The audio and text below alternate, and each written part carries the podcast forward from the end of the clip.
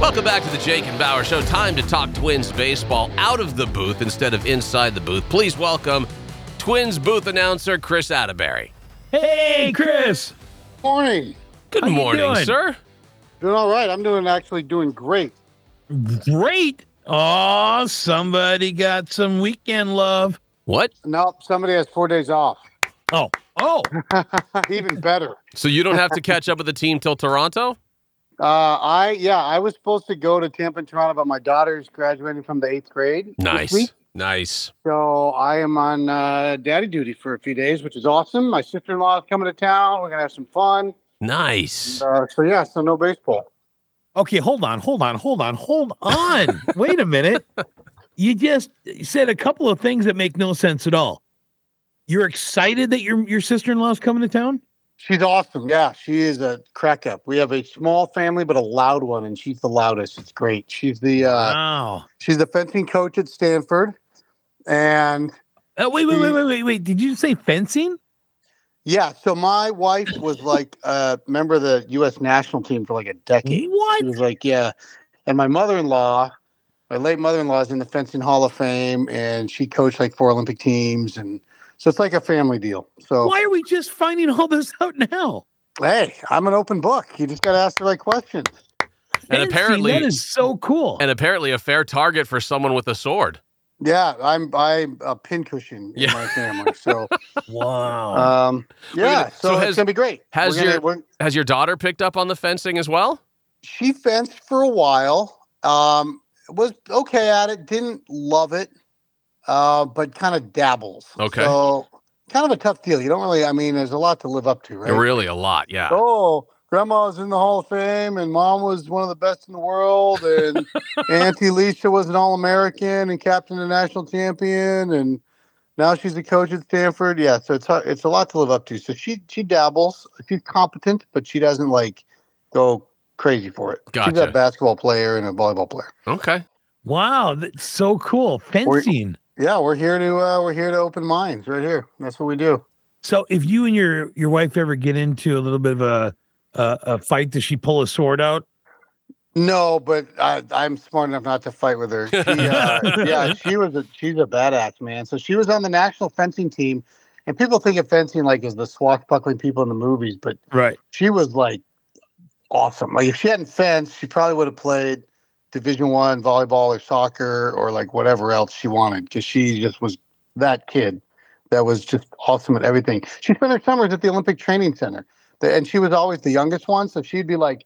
10 years old and everyone else is like 18 and they're like at Lake Placid for the summer and they're like, all right, we're running three miles around the lake. And here's this little 10 year old just chugging along with them. And then all the big kids would go off to the bars or whatever. And she'd be, she tells these stories about how she'd be bored because she's the only one in the dorm in Colorado Springs or wherever. And she'd wander into like the boxing arena and she, she learned to play pool for the Mexican national boxing team. Wow. Um, yeah, she's like, Holy like, crap, is every- that a story? and she has like no idea who people are. She just doesn't care. So she's like, we're watching TV and Michael Johnson, you know, the Yeah, yeah. sprinter's on. Yeah. And she goes, oh, why is Mike on TV? And I go, Mike? She goes, oh, yeah, when we were in Colorado Springs, I remember I took, I was, he was my seatmate on the bus and we were in line to get our, you know, our IDs one day. And I think he's a track guy, right? I'm like, yeah, he's kind of a track guy. Kind of a track guy, a little bit. Yeah, kind of a track guy. Yeah. So yeah, that's, that's her. So I don't fight with her about anything. No. Okay. Now, obviously, it begs the question: um, Why you? Yeah, that's an awesome question, right? That is an amazing question, and I have to thank my mother-in-law for that. Uh, I worked for my mother-in-law at Stanford when I was a student there, Oh, um, and she set us up. She she kind of put us together. So nice. So That is is there awesome. Is there ever a time that that that Chris Atterbury walks into the house, uh, kind of unbeknownst to him, and there's his wife with either I don't know uh, a fireplace poker or perhaps a large umbrella, just kind of pretend fencing with somebody in the kitchen, not not aware that you're there when you walk in. no, fortunately, she's very much retired. Okay. Um, but when she was still active and we were dating, I'd come in and she'd be like practice. She'd be like, I'd have like a book on like a, my bed, and she'd be like messing with her foils, and she'd be like whack whack. And I'd be like, why is my book shredded? She's like, oh, I just needed something to to practice at, and uh, and then the one thing they'll both do is like they'll poke fence you. Like I'll be like walking through the room, and they'll be like, yeah, and like like lunge and stab me with their finger in the chest, Wow. and I'll be like, "Come on, leave me alone." Right. So Oh yeah. yeah, that's that's the life that's the, the, life you the- lead. the last question I have about this because we we- this is we didn't want to talk Yeah, just about your wife, but right. but obviously the, there's a question that needs to be answered here. If there is a late night break in at the Atterbury house, do you stand behind her? no question, no question about it. She is so much tougher than I am in every capacity. Gotcha. there's No doubt. Wow. That Understood. is so cool. I love it. Yeah. So okay. All right. I, I mean, I got hundred questions, but we'll, we'll talk Minnesota Twins now.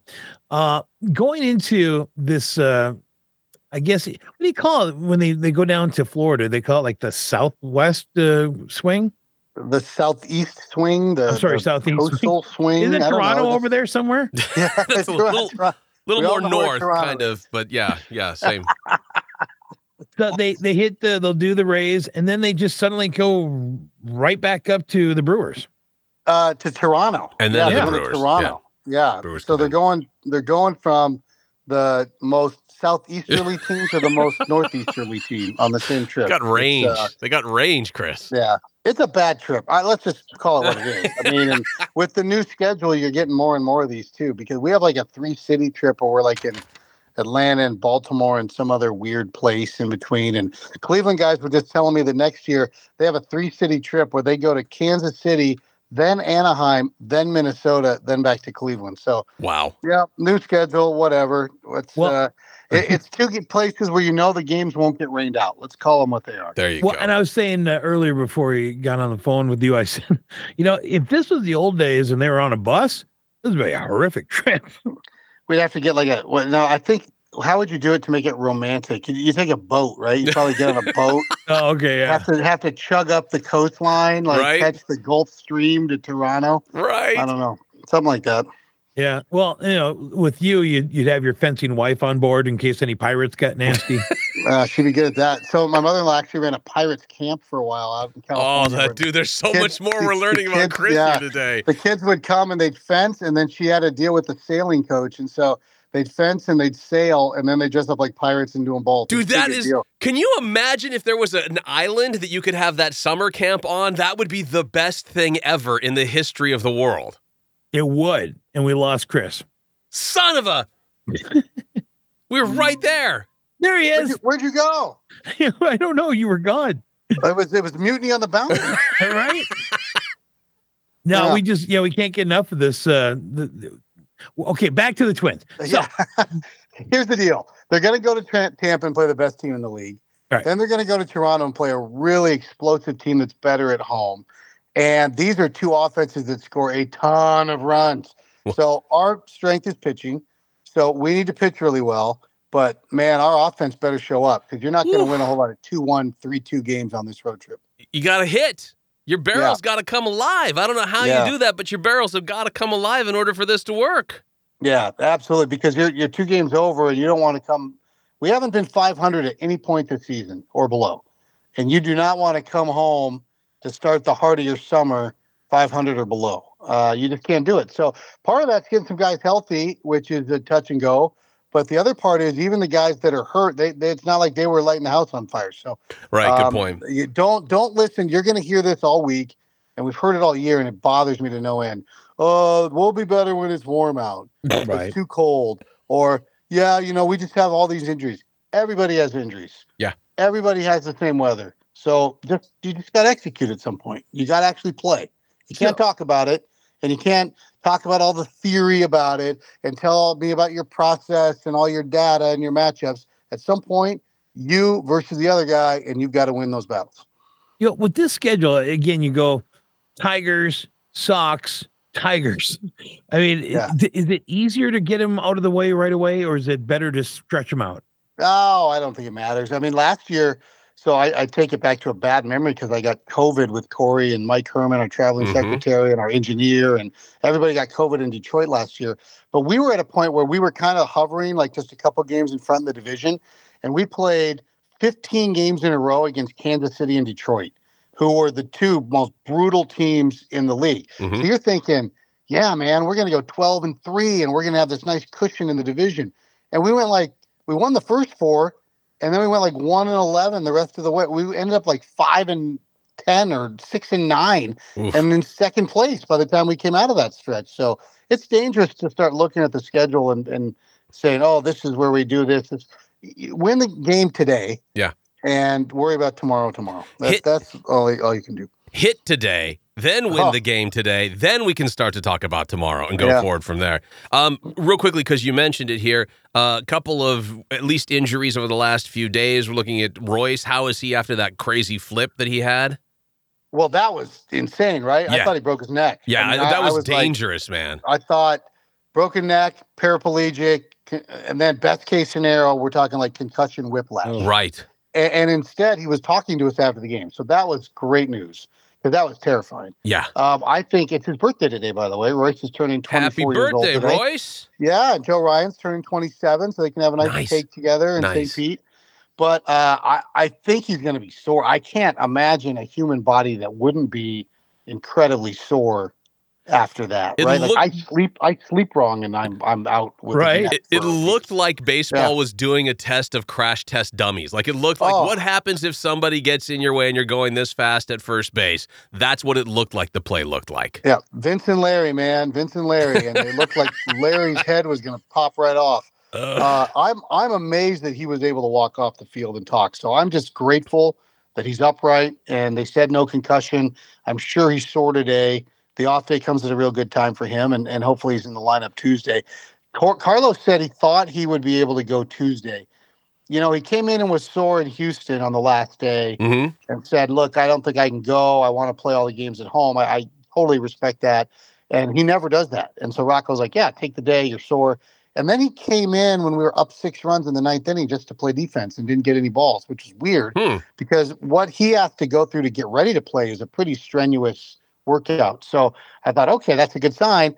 And then he said he took a funny step, and then he was out with the plantar fasciitis, which if anybody's had it, and a lot of us have, it's, Yeah. it's pretty painful. It's awful. Um, I've never known it as like an acute injury. I've always felt it was like more of one of those constant buildup type things. right. But he had like an acute situation there where he took a weird step on it, and that hurts, man. And, and all the planting and the running.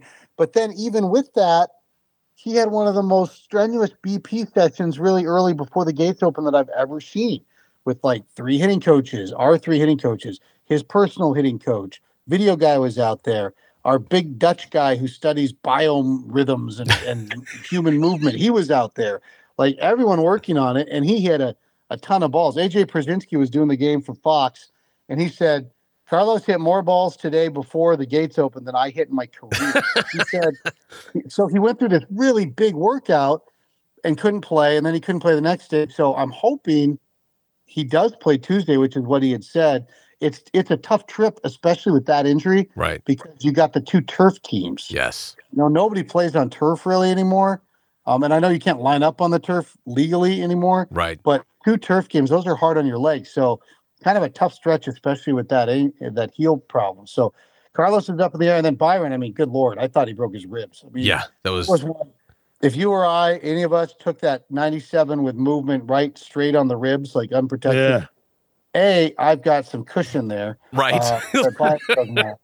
But but B, the ball would probably be like the cartoons where it goes right through your whole body and comes out the backside, you know, Yeah. and the catcher catches it. Yeah. Um, I know he had to the first night he had to sleep sitting up oh. because people are like, oh, I don't get it. He's soft. Why doesn't he play? Yeah, okay, buddy. right. You know what? We're gonna stand you up and smoke you with that 97 mile an hour smoke. See what Because- happens. He had to sleep sitting up. He couldn't even lay down. Oh my Um, God.